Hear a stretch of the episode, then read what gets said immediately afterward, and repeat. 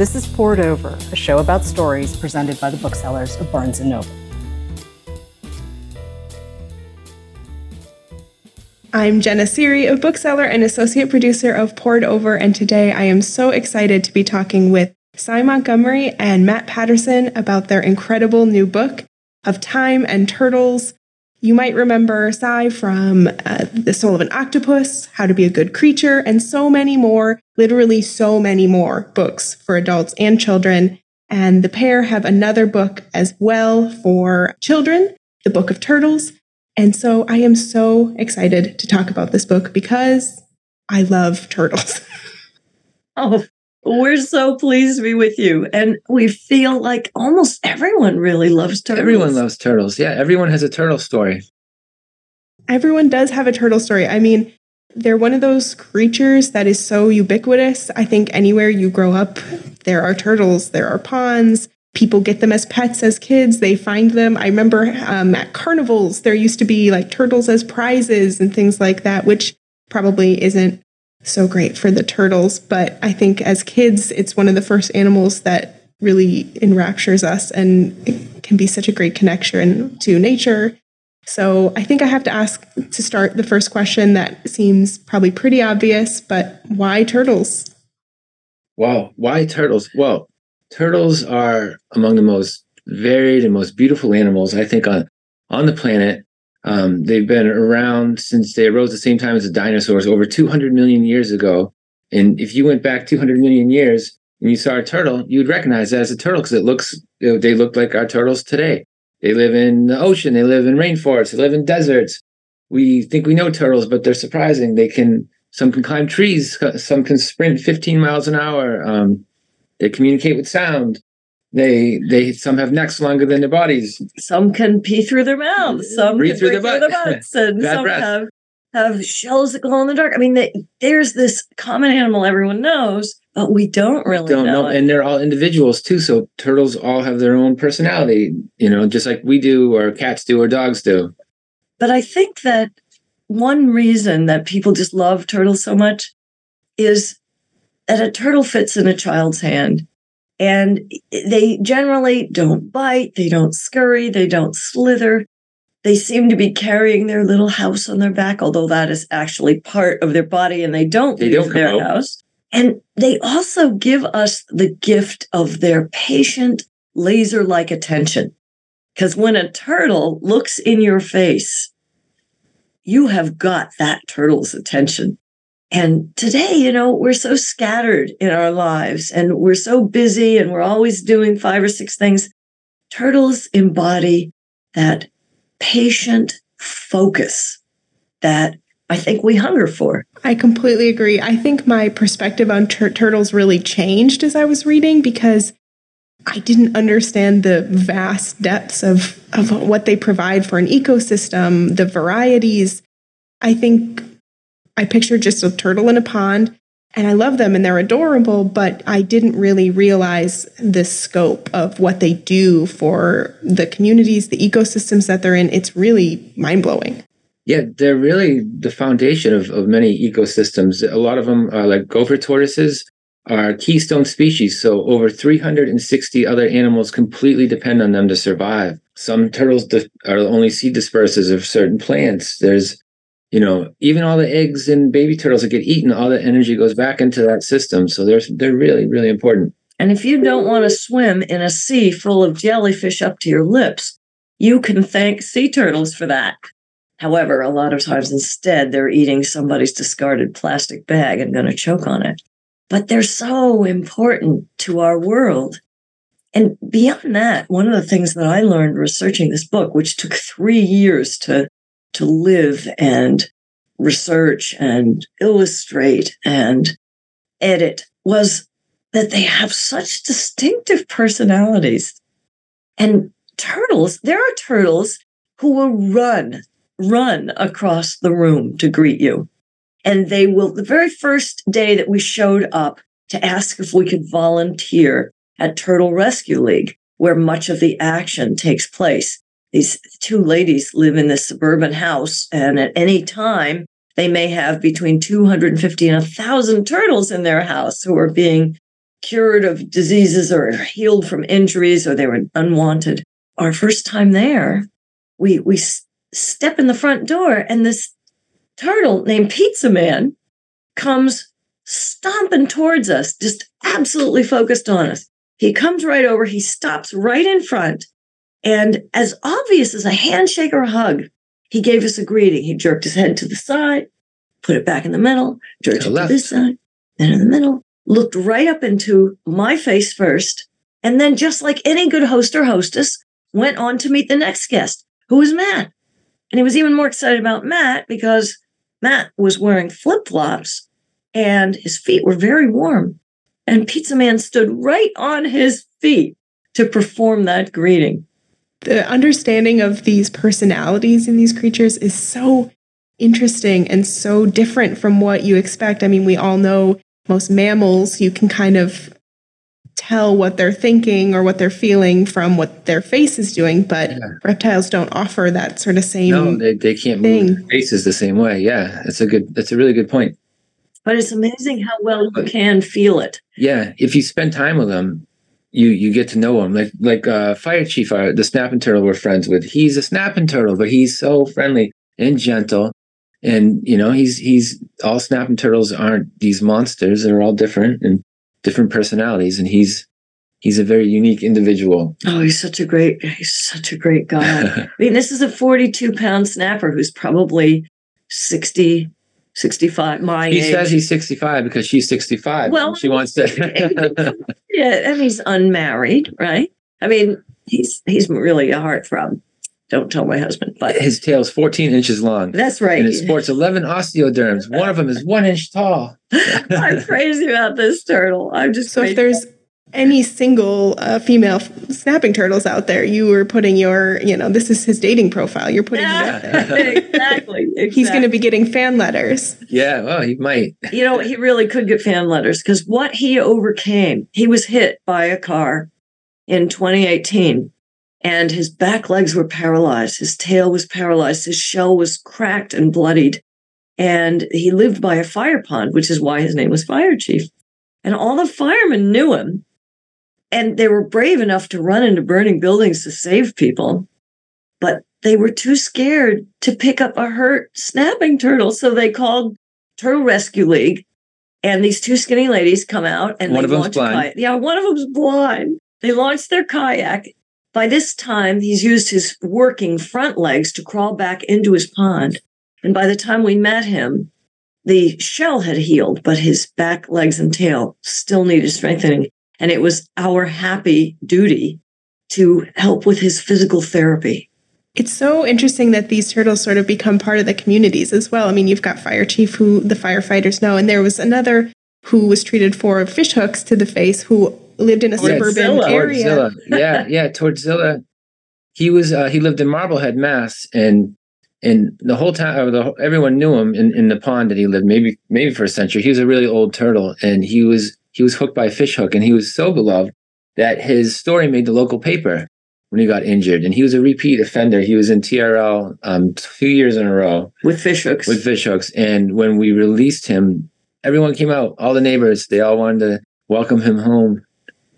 I love that. I love that connection that we can make to our own communities. And I think so often we get caught up in this idea of nature as this huge global thing, but it's happening right outside all of our doors and the most important you know nature for us to be connected to is what's right next to us sometimes and what's those animals that are in our communities and the habitats that they need that we're you know not known for taking good care of. But it's so heartwarming to sort of see that there are those communities who really love the animals that they have right next to them. Yeah people really rally around them and one of the, the other wonderful things that we got to do and still do is uh, volunteer at a nest protection group. It was an informal group of people led by but it, retired. It was permitted by the state. It's, yeah, yeah, permitted by the state. Um, we should make that clear because there were five species of native turtles nesting here, three of whom were endangered.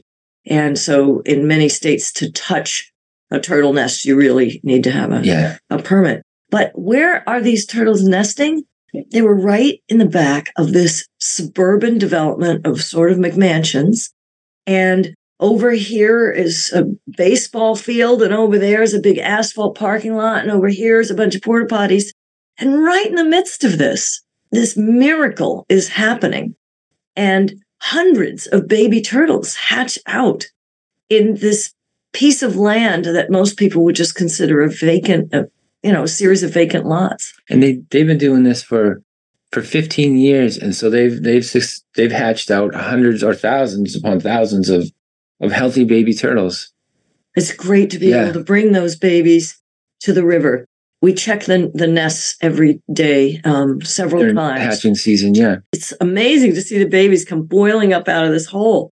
And then you you kind of dig down a little bit and there's like, oh, there's four. No, there's five. No, there's eight. No, there's 10. Some some of the nests will have, you know, 20 babies in there. It's amazing.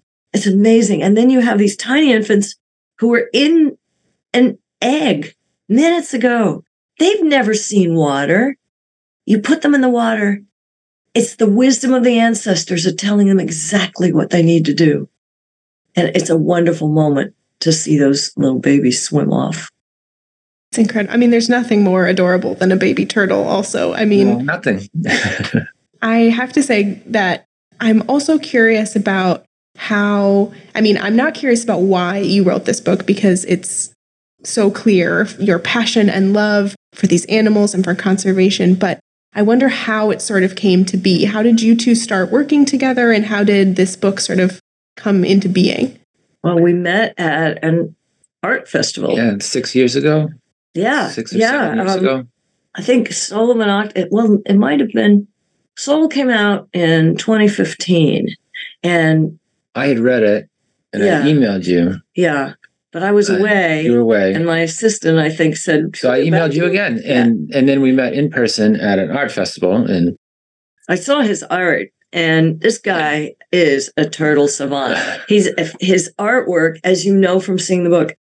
There have been pictures on Facebook, etc., of his artwork with his hand in the picture, and his hand looks fake, but the artwork looks like it's alive. He is an amazing turtle artist. And possibly one reason is because he knows almost every turtle personally who he paints. And you don't just get like, oh, this is the field markings of the turtle. You see that turtle's soul in your paintings. They are amazing. Oh, thanks. Well, when when we met, we started doing we started doing turtley things. We we started kayaking and looking for turtles and talking about turtles and hiking and and then it, it kind of developed from there. yeah, I felt the book coming on. Yeah. And at this time, too, you know, my last book that I'd spent years on was Soul of an Octopus. And in that book, I had examined the mystery of consciousness, one of the two hard problems in philosophy. And between that book, which came out in 2015, and 2019, when we pitched this book, I'd turned 60 and started thinking about time. And that is thought to be the other hard problem in philosophy. What is time? Do we flow through it? Does it flow through us? Is it even real? What do we do with it? What, how do we experience it? Are there other kinds of time? And who better to um, guide me on this journey, this exploration of time than turtles, these ancient reptiles who live for so long and embody patience and wisdom and strength. The connection to time was so interesting as I was reading because you do connect it a lot to what we were all going through during the COVID pandemic and during all of these huge changes in our world and our society. And yet, there are these creatures who have been here for so long and unchanged in so many ways, and they live on a completely different timeline than we do. When we would be working, and was- this is during the pandemic, so the world was crazy and, and time was kind of standing still or all blending together. We would slip into we called it turtle time, and just spending time with them was focusing and relaxing and calming, Yeah. and oh, it helped us so much. Yeah. To have a hand to a TRL in in helping to mend a world that felt so broken made us able to handle things flying apart. The one thing that gives you you know, strength and joy and allows you to look at the future is taking a hand in mending the world. And so often, I think now everything moves so fast. I mean, we spend so much time online, digitally, news headlines are constantly flying by, and yet the world is still here and it is still happening on its own pace, whether or not I think humans are ready or willing to accept that we are just here and the world is going to do what it's going to do no matter what.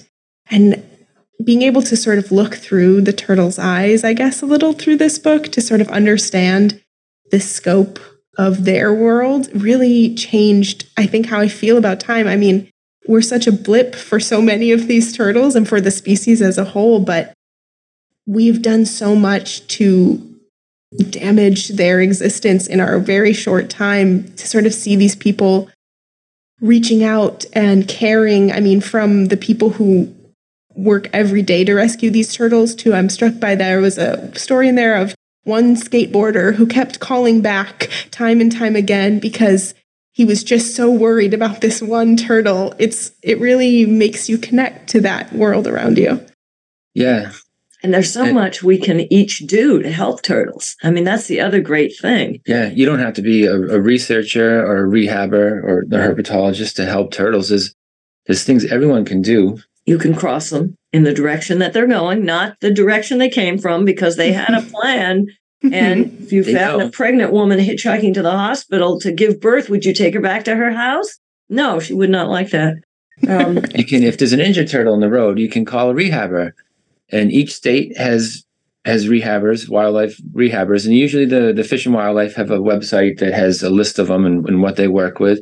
Or even if you find a, a dead turtle, if it's in the spring and it's a female, there's a good chance that she was on her way to lay eggs, and they can take those eggs from her, even though she's dead, and incubate them and save the eggs.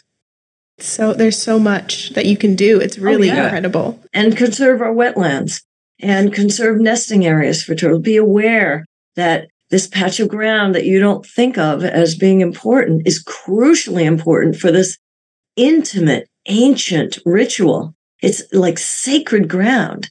So let's Yeah. give them that space to do that. And it's wonderful to know that just around us, these miracles are happening. I was so struck by these people that you met that are so passionate and so intense and loving and com- and caring and have these perspectives on things. I mean, these people are almost turtles themselves in many ways. Like they are just part of this community so intensely. Was it so magical to get to work with all these people and to get to meet so many different people that love turtles? It was. We did meet people that were were turtles. We we we visited um, the Turtle Survival Alliance. They they're they're a conservation group and they work all over the world. And they have a center, um, a breeding center called the Turtle Survival Center, and they have turtles there that are extinct in the wild. And they have insurance assurance colonies where they're trying to breed them and eventually get them back into the wild. And we we we got to to go there and, and and see the facilities, and we got to help out with some things too. And and those people are so dedicated and one of them chris chris hagen he he is a turtle He totally is a He's- turtle. He spends. he's so smart about turtles and and he he acts like a turtle though he's he does. he's so He- calm and yeah He's so patient. And he works all day taking care of hundreds of turtles. And what do you think he does at night? He goes home and takes care of his turtles. You can't get enough turtles. that's that's their life is turtles and you know i mean if you work with turtles you have to be dedicated uh, because they're going to outlive you so you have to you're in it for the long haul yeah, as Matt knows, because we started this book and they had three turtles. and i have 14 14 sounds like a lot but it's not compared to some friends of mine so That's right. That's right. yeah That sounds like something people would only say in the community of like, now I know 14 turtles sounds like a lot, but I But it's promise not. you it isn't. it's true. The, the turtle community, people who keep them, a lot of people have a lot of hundreds of turtles. I have 14. So I, I For guess now. it's a lot to some people.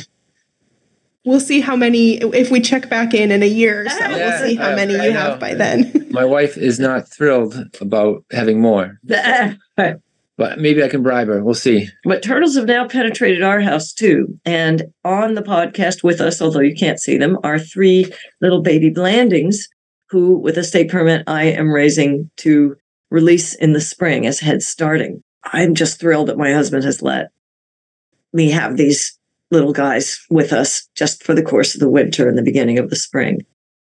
It sounds like a slippery slope that like everyone who gets a little involved all of a sudden has turtle friends that they're keeping in their home and, and rehabbing and all that. But I can only imagine. I mean, I think once you start to make those connections, it's just so hard to be like, okay, I'm going to step away now. Well, a, a, lot of the the rescues, um, they get injured turtles that are native turtles, and, and those ones you you release back into the wild if they if they make it, if they heal.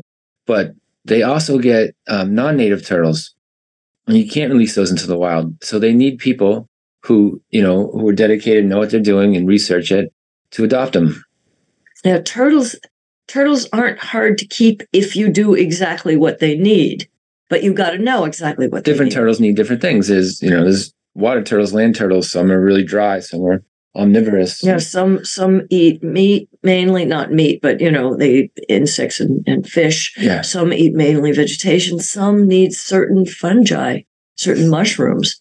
Um, some, some need a, humidity. Some need Right. no humidity. So it really depends on the turtle. right. I remember growing up and seeing like soft shelled turtles, and that those Aw. are just like so Yeah. wildly different. They almost don't even look like a turtle in some ways because they they're just so different. Those are the ones who soft shell turtles can travel really rapidly. And there are some that can outrun a 10 year old in a 100 yard dash. Fifteen. They can sprint on land for 15 miles an hour. They are so not turtle like. And even in the water, they're even faster. I mean, if you're in the water, and I've been on turtle surveys where we're, we're trying to catch turtles and, and tag them, you know, mark them and record their their information, and they are really fast in the water too. oh my too. so- God. Well, you you said, Sy, he's coming. Oh, Get that was a that was a yeah that was a giant Asian river turtle. Oh that my one was, I was up to here in the water, and the water was I didn't have a good grip. totally the color of like cafe au lait. You couldn't see anything. Then all of a sudden, this thing, damn, it was this huge turtle, but I couldn't see it. But you did get him. I did You got him. Um, this was at Turtle Survival Alliance. This is a Turtle Survival Center, and they're raising these turtles up for the day that they can be released into the wild when it's safe for them to be in the wild. It's a great place. It sounded so interesting. I was like trying to picture it in my head, and it just is such a wild image. And the fact that these turtles face so many dangers, and not just from conservation type things, but from black market like poaching and being sold for their meat and things. I, I, I guess I didn't realize how. No one does. Yeah, no one no one realizes one that, knows and it's that. it's happening. They're, they're they're poached for for a lot of reasons, but one of one of the the biggest reasons is the illegal pet trade. They're poached for pets, and there's a whole crisis called the Asian turtle crisis, and even the turtles here in North America are now getting taken from the wild and poached, you know, right out from under our noses and shipped over to Asia. Yeah, and this is the reason that we actually dropping. changed the name of the town where the nesting grounds are, and we keep secret the location of the Turtle Survival Alliance, the center, and Yeah, we really try to protect this stuff. This trade is so virulent and malignant, and it is often the very same people who are trafficking with human slaves, with guns, and with drugs. They also do wildlife trafficking. Governments don't take the wildlife trafficking that seriously, but they don't realize it's mixed up with all this other really horrible stuff. And if we can shut down that trade, we're going to free a lot of people too. And I think just the the awareness of it is so small like you said. I mean, I think that when I was I was talking to people about this book after I read it and being like, "Okay, we got, you know, I mean, Save the Turtles is like a a saying that I think people have really like bandied about a lot over the years, but it's also kind of like, no, but actually like we we really need to save the turtles. Yeah, Like yeah. There, there a lot of people um, when they say save the turtles, they're, they're thinking sea turtles because they think sea turtles are the ones that are endangered, and all the sea turtles are. But there's over 360 species of turtles on the on the planet, and only seven of them are sea turtles, and 60 over 60 percent of turtles are in danger of extinction, and there's a handful that are already extinct in the wild, and all those ones are either land turtles or, or freshwater turtles And so sea turtles do need help, but so do all the other turtles. And people probably don't realize that. That's right. Well, we did get a chance to do a sea turtle rescue, which was pretty awesome. That was, I mean, of all things, this was December. There was a huge snowstorm. Power was knocked out at your house. Everything was covered. I left my wife ice. with no power to go look for sea turtles in December I know. Going in a, in a snowstorm. to the Cape, to the beach, Cape Cod. to look for reptiles in a snowstorm. It sounds crazy. And we found five of them. That's We- right. Kemp's Ridley, some of the most endangered sea turtles in the world. And we had to, it was pitch black and it was windy and you could hear the waves. And it was an amazing experience. and So magical. fun. And, but we had to drag these sea turtles. Well, and he had to drag them. I guess I did. In, a, in my ice fishing sled, 10 miles.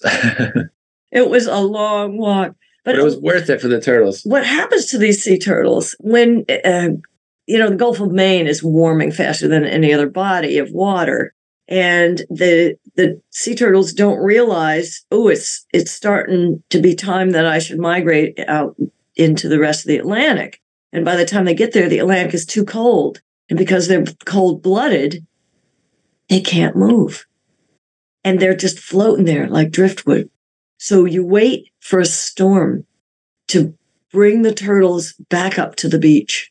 And that's when you can save them. And we got five Kemp's Ridleys that night, endangered sea turtles who will definitely survive. And they went to the Wellfleet Audubon uh, Sanctuary Center first before going to New England Aquarium's Quincy facility. And those turtles, I'm sure, are fine now. Yeah.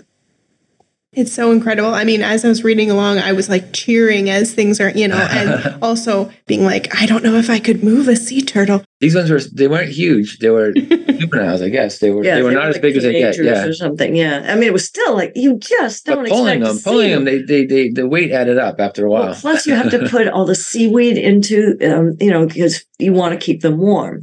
And so you were pulling easily 50 pounds for 11 miles. Oh, it was really something.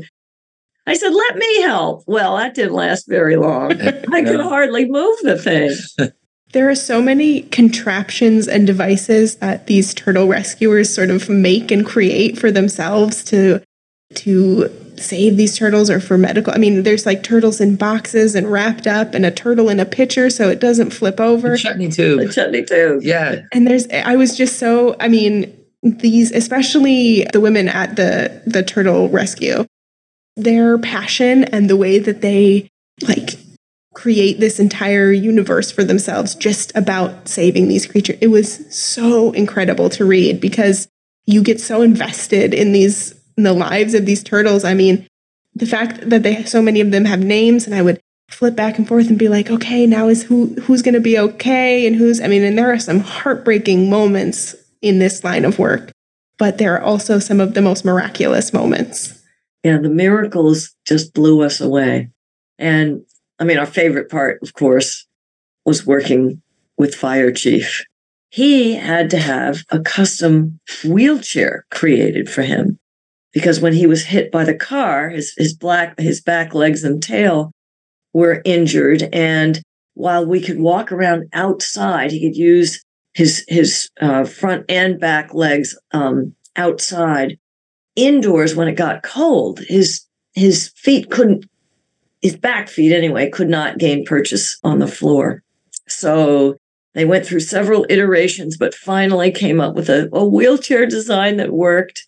And It was feedback from from a whole bunch of people helped to, to try to make this happen. that's right. It was it was pretty sophisticated Yeah. wheelchair. It had casters on it like on a, Like an office chair?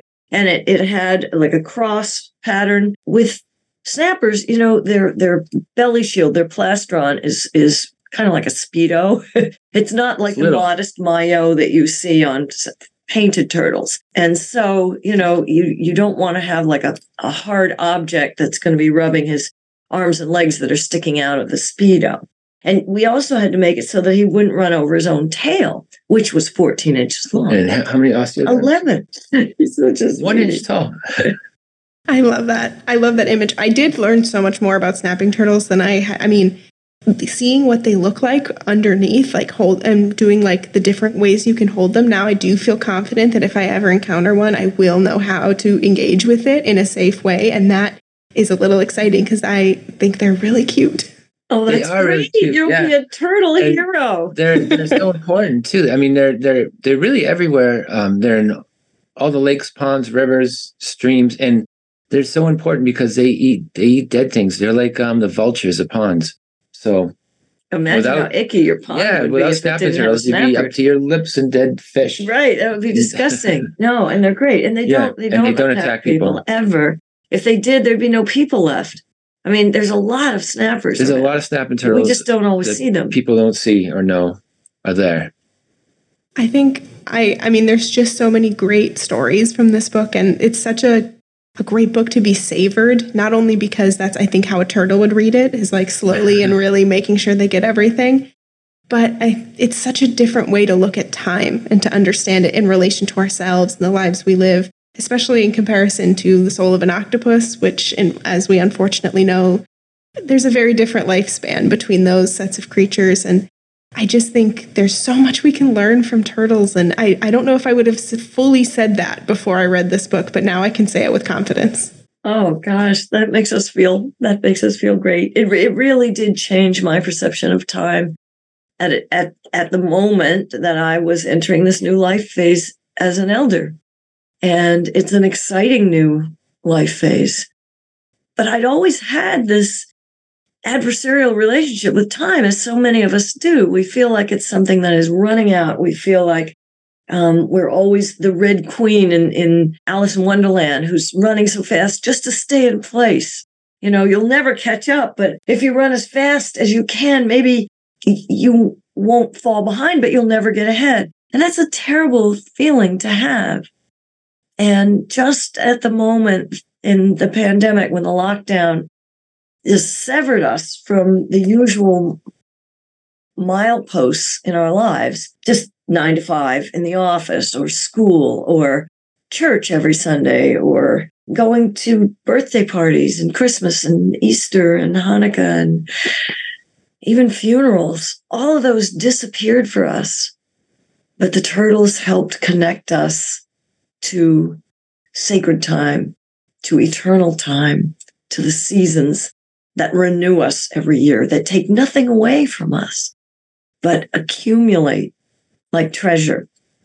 And turtles gave me that at a moment in my life when I was ready to receive that wisdom. I always want to know from authors and illustrators, people who put these books together and pour so much of themselves into them, what surprised you the most while you were writing this? What's something that really just changed? I mean, you just talked about how your relationship with time changed, but I always want to know that thing that surprised you the most. Boy, there so much was surprising to me because unlike Matt, you know, I I had turtles as as a little kid, but I hadn't made a life painting them and studying them. Just the, the incredible variety of turtles surprised me. But what also surprised me was how obvious their individual personalities could become. And the ways in which they, despite not having a mobile face like ours, full of muscles that, that show our emotion, how they can communicate with each other and with us. For instance, 50 species of turtles were tested to see if they could communicate vocally. Every single one of them did. Not necessarily at a range that we could hear, but they could do so. And if you're attentive, you can tune in to those voices, even if your ears cannot hear them. And I would say too, I mean, besides the the things like some turtles that can sprint 15 miles an hour and have them go in the dark shells and stuff like that. Working with the the rehabbers and and seeing these these animals that were so injured and it would be a devastating injury. Nothing would survive. No other animal would survive from these injuries. But Alexia said, uh, you know, and she's she's pretty much right. As long as their intestines aren't smeared all over the road, you might be able to save them. And so seeing some of the injuries some some of the turtles came back from was amazing. I mean, these are turtles that people would have written off as dead. And turtles turtles are tough. They hang in there and they, they want to live. They love their life just as much as we do. And sometimes it takes years to recover, but they just slowly move forward like they've been doing for 240 million years. It's so incredible. I can't wait for people to read this. But who do you hope finds this book? Who who who are your ideal readers? Wow. Well, Oh, well, lots of lots of my my friends love animals and they will find that book. But who I really hope manages to find the book and thanks to you maybe they will are people who don't think they want to read a book about a turtle. I would like them maybe they want to explore time and they'll meet turtles along the way. And I think if they meet those characters, those characters will work their magic, the human and the turtle characters. yeah, the turtle people will like the book, but it's it's people who don't realize they're turtle people who aren't turtle people yet. We we want those people, and of course, um, Sylvester Stallone because he is Cuff and Link. That's right. He has two turtles. Yeah, from Rocky. That's incredible. I can't wait for people to get their hands on this book because it is so special and so magical. And these turtles, m- including Fire Chief, of course, at the top Always of the the, list. I think there's just so much to learn, and I can't wait for people to expand what they know about these amazing animals and so much more, and all of the people who work with them so closely. So, Sy and Matt, thank you so much for being here with us today and for talking about this book of Time and Turtles is out now, and I really can't wait for people to read it. So, thank you so much. Oh, thank you. What a pleasure. Thank you.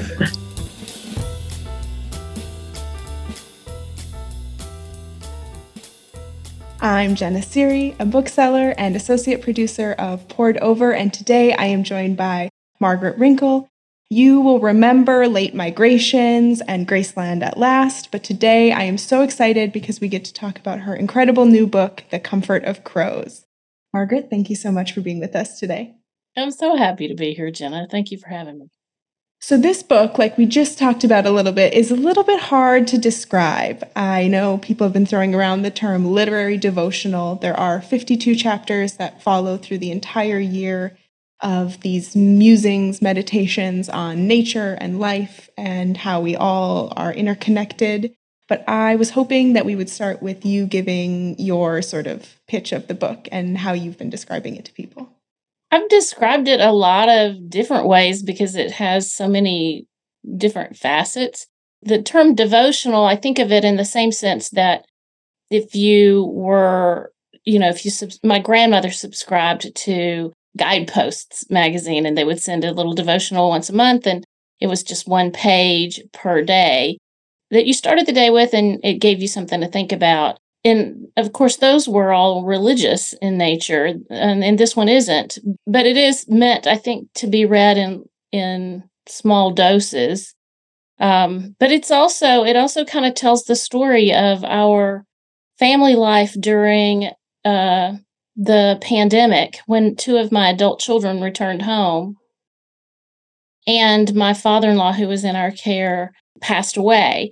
So we had some life and death changes in our family life as well. And I was learning how those changes mimic and echo the changes in my yard and among the birds and the butterflies and the plants. I think that this book, I mean, normally I tear through things and I like read something so quickly, I devour books, but I couldn't move more, like slowly enough through this. I wish I could have read it one chapter a week for an entire year and just had that time to savor. I think next year I'm going to do a reread starting in, in in the beginning of the year because I can't wait to look for a bird on New Year's Day this year. Oh, isn't that a fun game? I have a feeling since I live in New York, it's going to be a pigeon, but I'm leaving the universe room to surprise me. Look higher. Look higher than the windowsill and you might have better luck. Yes, because I don't know what a year that starts with a pigeon would would bring, but I think it's incredible to have these little pieces of time, these snippets to really dig in and savor a year in a way that I think so many people aren't used to these days. I just wonder how this idea came to you and how you decided this is sort of the next story you wanted to tell.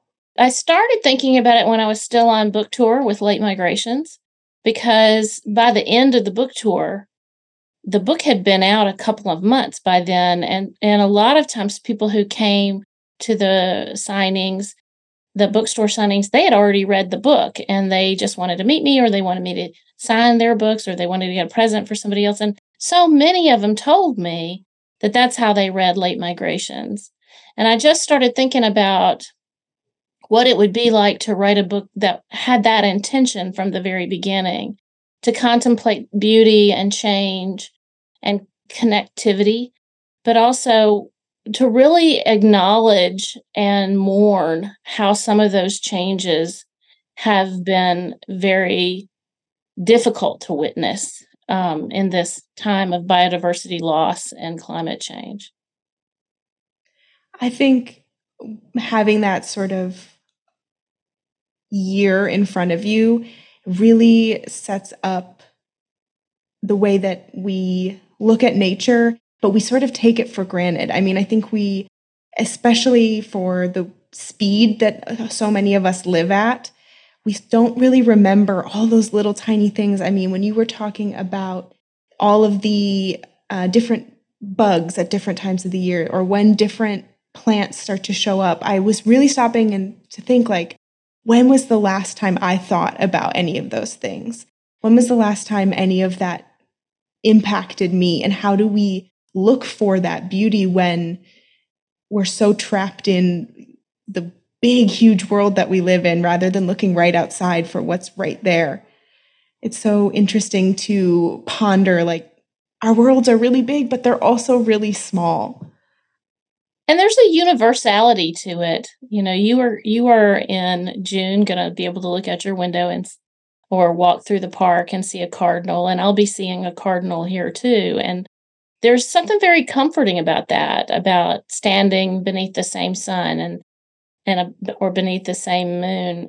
But you know you're right i think we are so busy. And i think about the days when i was working full time and i had three young children and my father got sick and it was there's just a lot of things that have claims on our time and our attention and it's very easy to th- begin to think about the natural world as just the backdrop that we're the protagonist of this story and the natural world is just the landscape we walk through. But that's not been the usual way of the human connection to the natural world. That's just ours you know in the past for almost all of human history, so much of our lives depended upon the changing seasons, the weather, being prepared for what might happen in the sky. And so it is just a matter, I think, of recognizing that our lives are the aberration, not not the norm. And once you start doing that, I think people begin to realize that it's very calming it's a it's a great antidote to the hurry and the bustle of our lives the busyness and the and and all the things we worry about to just slow down and experience the world at the world's pace is very restorative. It's very peaceful. It's it will make us feel better. Absolutely.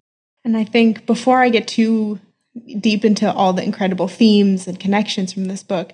For a lot of people, I think they think they worry that in order to have sort of these contemplative practices or these moments of quietness, it, it takes this huge amount of time. But your book has these short, accessible essays or you know little pieces that take not very much time to read. They wouldn't take a lot of time out of a day, and yet what they can offer and that rumination they can create is really something pretty big. And I wonder as you write them, do you sort of write them in order? Do you compile them later? I'm always a little interested on sort of the the form a book like this would take as you write. The nice thing about a book with this structure is that you don't have to figure out the structure of the book. You know, the the world goes from the first week of January to the last week of December every year. And so it's easy with that within that scaffolding. It was I didn't write the essays in in order.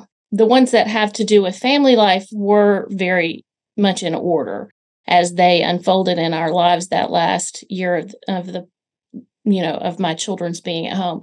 But the natural world i was started writing those probably four years ago. And so but the third week of spring is the third week of spring from one year to the next so it was easy to see where it fit i had a lot more than would fit in this book because i do spend uh, i think I think I tell myself I'm not procrastinating when I'm looking out the window because but I take so much joy from looking out the window. I'm not always out there in it. A lot of times you can see and experience a lot more when the creatures you're watching can't see you, um, aren't aware that they're being watched. So uh, you know, I would just write down things as I thought about them, and and then later tried to see if they fit fit in the book. I think one of my other favorite parts of reading this is the epigraphs you put on each chapter. I couldn't wait to see you pull from so many incredible and diverse and you know disparate sources that I couldn't wait to see what sort of the next little quote was going to be as I got to the next page. That's spoken like a true reader. it, those are those little things that it just really deepens the experience and helps connect so much where it was just like oh yeah this is a full experience there's so much to sort of unwrap every time you turn a page. I wish I'd been able to find, uh, uh, you know, I didn't start out thinking that there would be an epigraph on every piece, but I ended up with so many of them. I, I wish I had been able to find one for every piece, but that's not how I found those epigraphs. It was more that as I was reading or thinking, I would remember something, and then I would think, oh, that would be the perfect one for this piece. So there were some that nothing came to me like that. I think that's also like the best way to do it is it's like in nature. It's like don't force anything when it's there, it's there. And when it works, it works. And sometimes it's not. And that's also just fine. Yes. Thank you. And I mean, also along with the, you know, these great titles you have for your different chapters, for and the great epigraphs. You have incredible artwork from your brother that is stunning. I mean, I only have a galley with the, like the black and white images, and still then I was like, this is so stunning. I just got my first my first hard copy. So I'll hold up an example. This is the one about the names of flowers. I mean, stunning.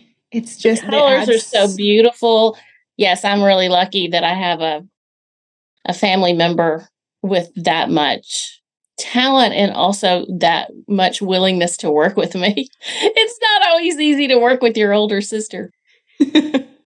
How does that collaboration process work? Do, does he read the chapters or do you give him like a snippet and he makes the art or is the art pre-made and it all just fits together? I wish it worked the last way you described it, but that is not in fact how it worked. No, he, my brother Billy Renkl is a, he's always or very often worked from a text of some kind. It's usually a classic text. Um, he's working on a series right now um, from the Book of Hours, which is a medieval um, text. And then he, um, or there are several, but that genre of of text, and he did one whole series of uh, a whole exhibition of artworks based on Henry David Thoreau's journals. So this is very much in the kind of work he does anyway. But I wrote the essays and then I tried to stay out of it. I really tried to stay out of it as much as I could because he's kind of a genius and I don't need to tell him. I don't and I'm not a visual genius of, or a genius of any kind. If he had a question about uh, is this the kind of butterfly you're describing? I would answer those questions, but I didn't try to in any way shape or guide his work. I just said, I want the images to make everybody want to have a wild yard with flowers filled with bees and butterflies. And I want it to be wild and lush and extravagant and wonderful. And that's what he came up with. Yes, absolutely. I mean, especially for people who have never sort of seen the wildlife exactly as you're describing it, or maybe they don't think they have, to have that not only just a, a picture, you know, a photograph, but that artistic representation. It, it's a, creates such a reverence for what you're describing and what you're looking at. It's like a whole multimedia experience to encounter. Even though I did have to do some Googling because I'm naturally just too curious and I have to know what every plant looks like as I was reading. It's one of the one of the downsides of writing a book as opposed to, you know, something online is that you can't embed links. You know, you can't you can't include um so people can easily find something out. But there's these are all very common backyard creatures and plants. It's not wilderness based nature writing. So I think people will find most of it fairly familiar, even if as you are, you live in a city most of the time, because so much of like the the birds that migrate through my yard migrate across the skies of New York City before they get here. So we aren't as separate even in deeply urban areas as we sometimes imagine we are. And I think the sort of beauty in the mundane and the everyday is something that we miss so often. I know growing up in the suburbs, you think, okay, everyone has these really manicured lawns and these, you know, everything is really uniform and there's not there's no space for these wild spaces. But when you really understand what joy that can bring to not only the ecosystem around, but to the people around to have those connections to nature, it really opens up a different way of looking at how we interact with the world right outside our front doors.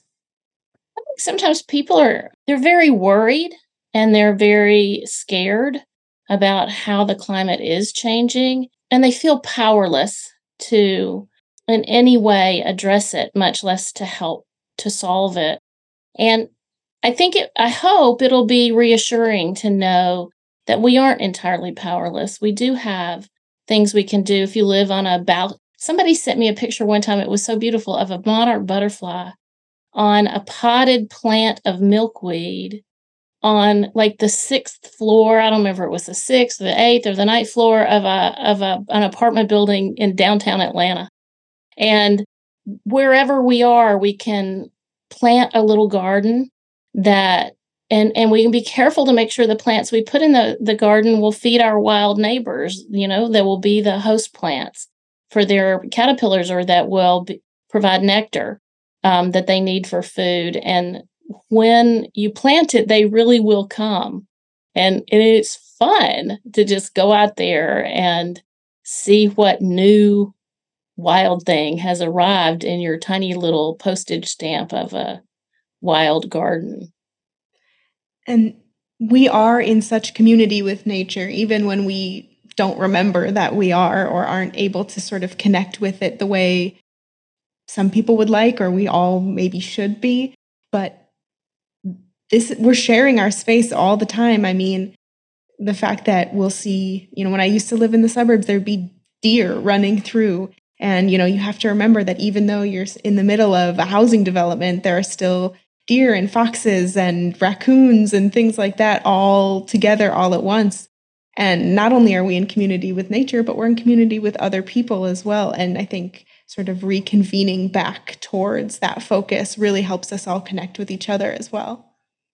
Well, we do belong to one another, and they belong to us, and we belong to them. And it's very easy to forget that, but they don't ever forget us. They're always watching, they know our patterns, the chipmunks that are gathering acorns that fall off our uh, oak tree onto the back deck, they know when our little dog goes to the bathroom in the morning. There are no chipmunks out there at 6:15 in the morning, but if I look out the door at 6, there they are. So they know our patterns, they learn our ways and they adjust accordingly. And it wouldn't take a whole lot of effort for us to adjust in ways that would make it easy for them or easier at least. And I think something that people will really get from reading your work is the idea of slowing down. I think so often when I was reading, I was just reminded, oh, yeah, like those are the things that you can look for if you aren't racing. Those are the things that are always there. We just need to sort of slow down and look around. The thing I like to think about are the people who are not on social media. Uh, and I do know some And they have a lot more time than I have somehow. I think sometimes it's useful to remember that some of the ways we're giving our time aren't necessarily the ways we really want to. They've just become habit or they've become, we have this mis- misunderstanding of how necessary it is. And so when people say, I don't have time to look out the window, I don't have time to plant a little bed of zinnias, you know, it's like you can buy a envelope of zinnia seeds at the at the grocery store in the springtime and it'll take you 1 hour to dig out a hole big enough to plant them. It's not that as time consuming as people think. And what I've found is that for me at least and, and and I hope it will be true for others is that when you start down that road, it's a very self-reinforcing positive experience. So pretty soon you want that zinnia bed to be more than just zinnias. You want to plant milkweed for the monarch caterpillars, or you want to p- plant passion vine for the Gulf fritillary caterpillars. And so it, it it it does have a. My husband will tell you it has a way of never ceasing to grow. I think uh, that just makes me think that we're just so out of practice. So many of us are just out of practice with connecting with nature and, and ourselves in that way. There's so much self reflection and growth that comes when you look outside that world you've created for yourself and at the world that's already there. And I think people are really craving it. They just don't quite know that first step. I think that a lot of people learn that really in a in a really firsthand way during the lockdowns of the early pandemic when so many people ordered and hung up a bird feeder outside their window that we had a shortage of bird seed in this country that spring of 2020 because once you've done it you just you realize oh wow i had no idea. This was all just right here. Um, and birds are a very easy sort of gateway drug to to becoming a backyard naturalist because they will come to feeders and it's easy to see you can you know hang them close enough to see them. You don't have to go looking around the tops of trees or hiking around in the woods. Not not well some of them you would have to see that way but but there's plenty to see if you're just looking. And then once you start it's very like you said it's very hard to go back because nobody wants to be nobody wants a life that is only on a screen I don't think, I know I'm old and I'm maybe out of fashion, but I cannot understand the appeal of those, um, those like VR goggles. Yes. Now, my children have them, but I just, you know, the idea that that world is in some way preferable to this magnificent planet just blows my mind. I don't get it. I think that is just truly there's something about the way that people are coming up now. And again i don't want to sound like oh this you know uh, oh young kids these days. But i do think it's also just that maybe they aren't shown how. They're growing up in a different world. There is all this climate anxiety. You know there isn't the same connection as in before. We got the there are need to just be resources to show young people or old people any people how to reconnect again. And I think reading something like your work, whether it's, you know, in any of your books, there is this urge to reconnect and this urge to learn about ourselves through the natural world. I mean, it mimics so much of what we experience internally. You can watch it happen. Mm-hmm. And that might be spooky in some ways. It does have, you know, there's a lot of sad and hard moments in watching nature as well, but that's how we learn and grow.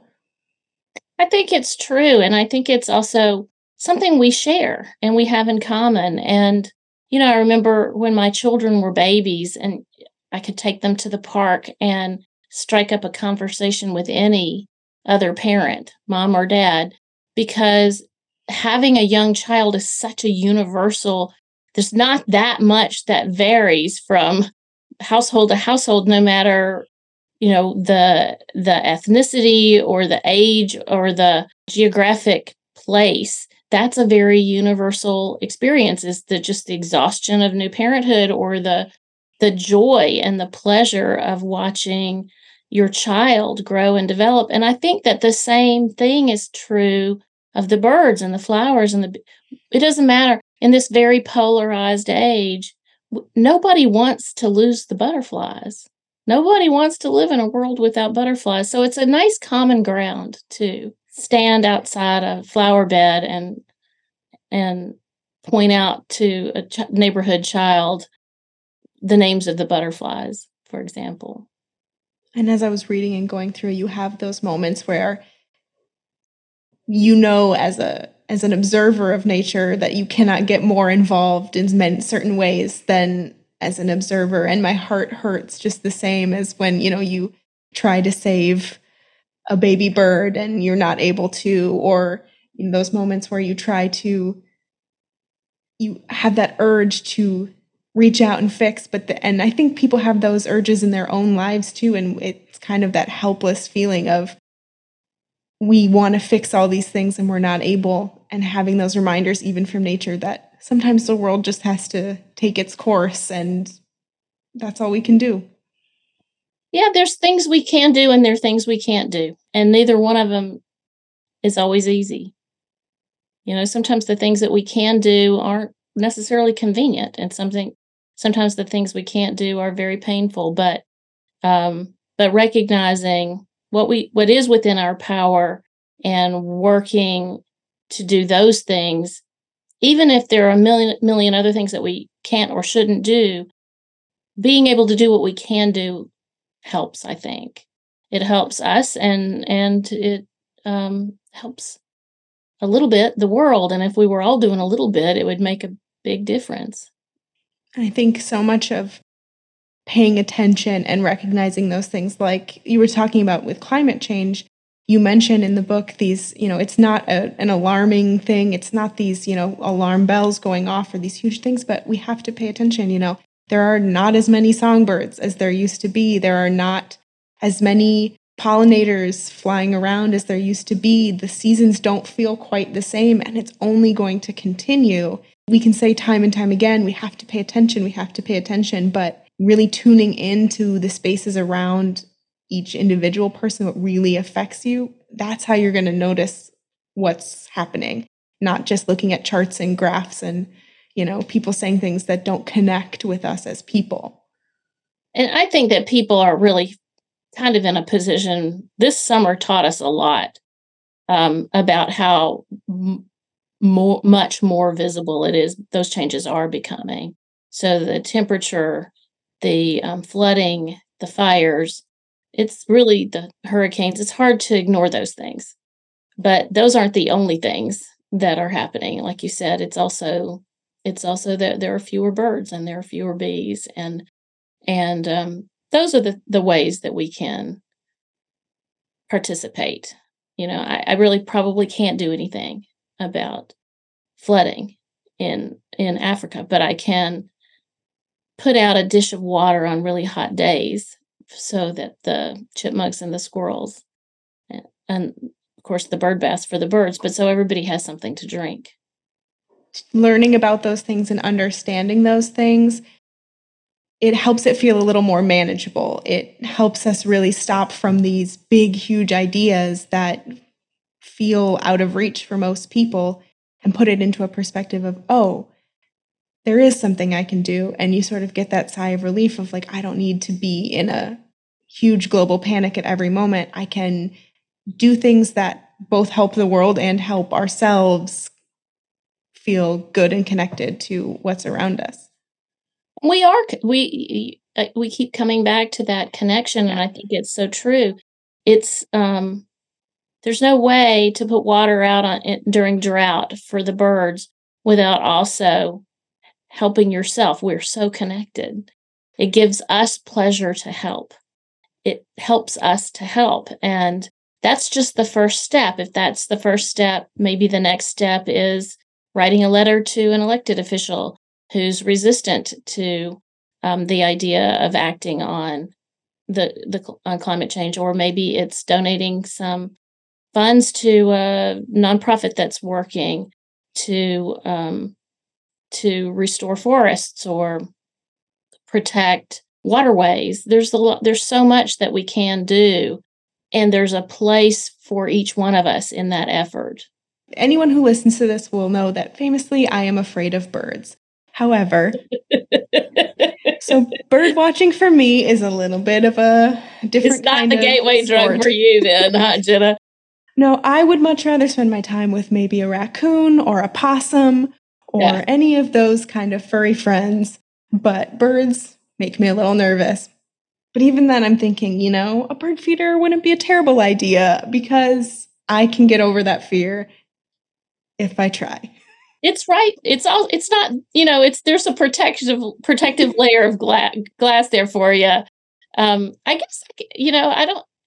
Did you have a bad experience with birds? You know, I don't really know. It's it's at this point I'm too it's I'm in too deep to sort of try and trace it back. I'm getting better. Pigeons have no, uh, maybe it's pigeons specifically they have no regard for people. They will yeah. invade your personal space in a way that is alarming. But and uh, seagulls will also. Oh yeah, that is they're kind of like rats with wings, but I like but rats most better. birds, they don't want to get anywhere near you. they are far more afraid of. Think of how big you are compared to to a warbler. It it's we're terrifying to them. And and that's we're on the same page there. As long they can stay over there, I'll stay yeah. over here, and we're all happy. I think eh, you're, you know, I think you might be right about the pigeons. You, though, there are certain species of birds that have become very acclimated to our presence, and if you don't feel comfortable around them, that would be unnerving. I could see that. You know, I get that everyone has those things in nature that you know. You in your book, you talk about everything from snakes to spiders to birds, and I'm sure there's going to be a lot of people who are like, "Oh, that's not for me," and that's okay. We can still. There's still so much space we've got a whole planet to to exist with other creatures and that's the key word is the is the existing with if we can coexist you don't have to love spiders you don't have to love snakes but there's no reason to hate them either because they have their place in the world as just as we have ours and they were here first and they have sort of this you know they set up this entire ecosystem for themselves that worked perfectly before we came in and sort of messed a lot of it up. True. So, it's their world and we're just in it. Yeah. And so hopefully we can find ways to move around them a little bit. I totally I love the idea of people just abandoning whatever the idea of like a good lawn is and just recreating if they're in the desert, get rid of the grass, you know, if you're in a space where you can have just like lush wild growth, do that. I just think that one, it would look cooler. And two, think of all the opportunities we could have to sort of rebuild these ecosystems a little by little. And we need to, you know, I think it's one of the problems is that it, it, for people who want to do these things, it's not always convenient to do it because if you're accustomed to buying your flowers in the springtime from a big box hardware store or from your local nursery, uh, you if you are determined to buy native plants, because uh, the thing that we need to understand is that you know these plants are are that that are not native to the U.S. They're beautiful. We love. I love Yoshino cherry trees. I love um, crepe myrtles, but they evolved for a different kind of butterfly and a different kind of bee. So if we want to feed our native pollinators and our native birds and mammals and reptiles and amphibians, we have to have the plants that they can make use of. And that's those plants aren't always easy to find, but it is very easy to walk up to the manager and say, "Do you have any purple coneflowers? Do you have any black cherry trees?" and let them know what you want so they we we can help create a market. So we were we're lucky here in Nashville. There are several native plant nurseries that they aren't close by, but you can find them. But not everybody has time to drive 30 minutes to get to a native plant nursery. and Not everybody has a native plant nursery. So helping the people who pro- provide our landscaping to know what we're we would prefer and that would that would create a market that would then make it easier for those plants to be available so it is going to need to be a, a, group effort i think but that's the kind of the exciting part of sort of getting out there and having your book come out and having people read it is you can sort of facilitate these conversations for what we can do individually, these sort of small steps we can take, which sort of leads me into who do you hope finds this book or who is your like perfect reader for this book? I hope everybody finds it. Of course. that's perfect terrible. That's a terrible thing to say, but I think obviously if you have a yard, if you live in a place with a little plot of ground, a book like this might make you think about new ways to think about your yard. But you don't have to have a yard to like you know i i don't think that everybody has to have a half acre in suburbia to have something from to get something from this book and to take from it something they can bring into the world themselves. And and some of it is just the idea that we are part of the ecosystems we live within and we are neighbors uh, with each other and with our the wildlife that surrounds us. So if wherever you are, I think there is a place for you in this book. I hope so. I was trying to make it that way. And so and I think that if somebody could read it and realize this isn't your homework. I'm not trying to give you a job. I'm trying to offer you a lifeline. I'm trying to say this will make you happier and it will make everything better for everybody else too. I love that. And I think that absolutely people will get that when they come to this work because as I was reading and going through, not everything applied to me as something I'd already experienced or something that I had already known. But as a human person, all of those feelings that was so recognizable and it is so universal to have the grief and the joy and the curiosity that comes to experiencing nature. And I think people are really going to latch onto those human feelings that I think we miss sometimes now when we get so caught up in like our phones and the news. Well, thank you. That makes me feel a lot better because it's you know it's not out yet and i don't know you know i still don't know so the fact that you say that makes me feel very hopeful mm, the place i want to end on is something i love asking people but did anything surprise you while you were writing or did you learn anything about the world or you know your place in it that really stuck with you and is going to stay with you as you move forward? That's such a common experience for me jenna. It's very hard to because it's funny, it might be because the act of writing is also one of those things that slows a person down. It just takes longer, whether you're writing out by longhand or whether you're typing, than it, to to express in words what you're thinking or what you're feeling, and that slowing down process somehow the process of writing, I don't know if it's the slowing down or if it's the assigning of words to something that feels very chaotic in my mind, but it, I almost always come out of writing something feeling a little bit differently or a lot differently. The very first essay I wrote for my first book, um, Late Migrations, I wrote it in a in a fairly angry state of mind. When I by the end I was feeling very forgiving and compassionate towards some people I was kind of angry with. One thing I always say when I'm teaching writing workshops is don't worry about the audience really. Just write for yourself because that is the process itself will help you know what it is you're trying to say. And that's very liberating, I think, especially to young writers. So you don't have to have a plan from the very beginning let the writing itself teach you what you already know and don't know you know. I love that. That's such great advice. And I think it applies to reading and writing at the same time is that slowing down that connection. Sometimes you don't end up the place that you thought you would when you started, but the journey to get there is going to be the best part.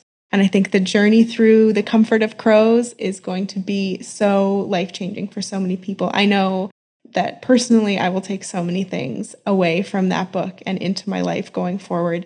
So, Margaret Renkl, thank you so much for joining us today on Poured Over, and thank you so much for writing The Comfort of Crows.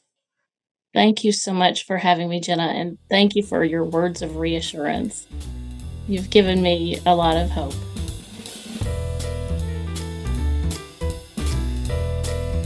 Thank you for listening. Poured Over is a Barnes & Noble production. To help other readers find us, please rate and review the show wherever you listen to podcasts.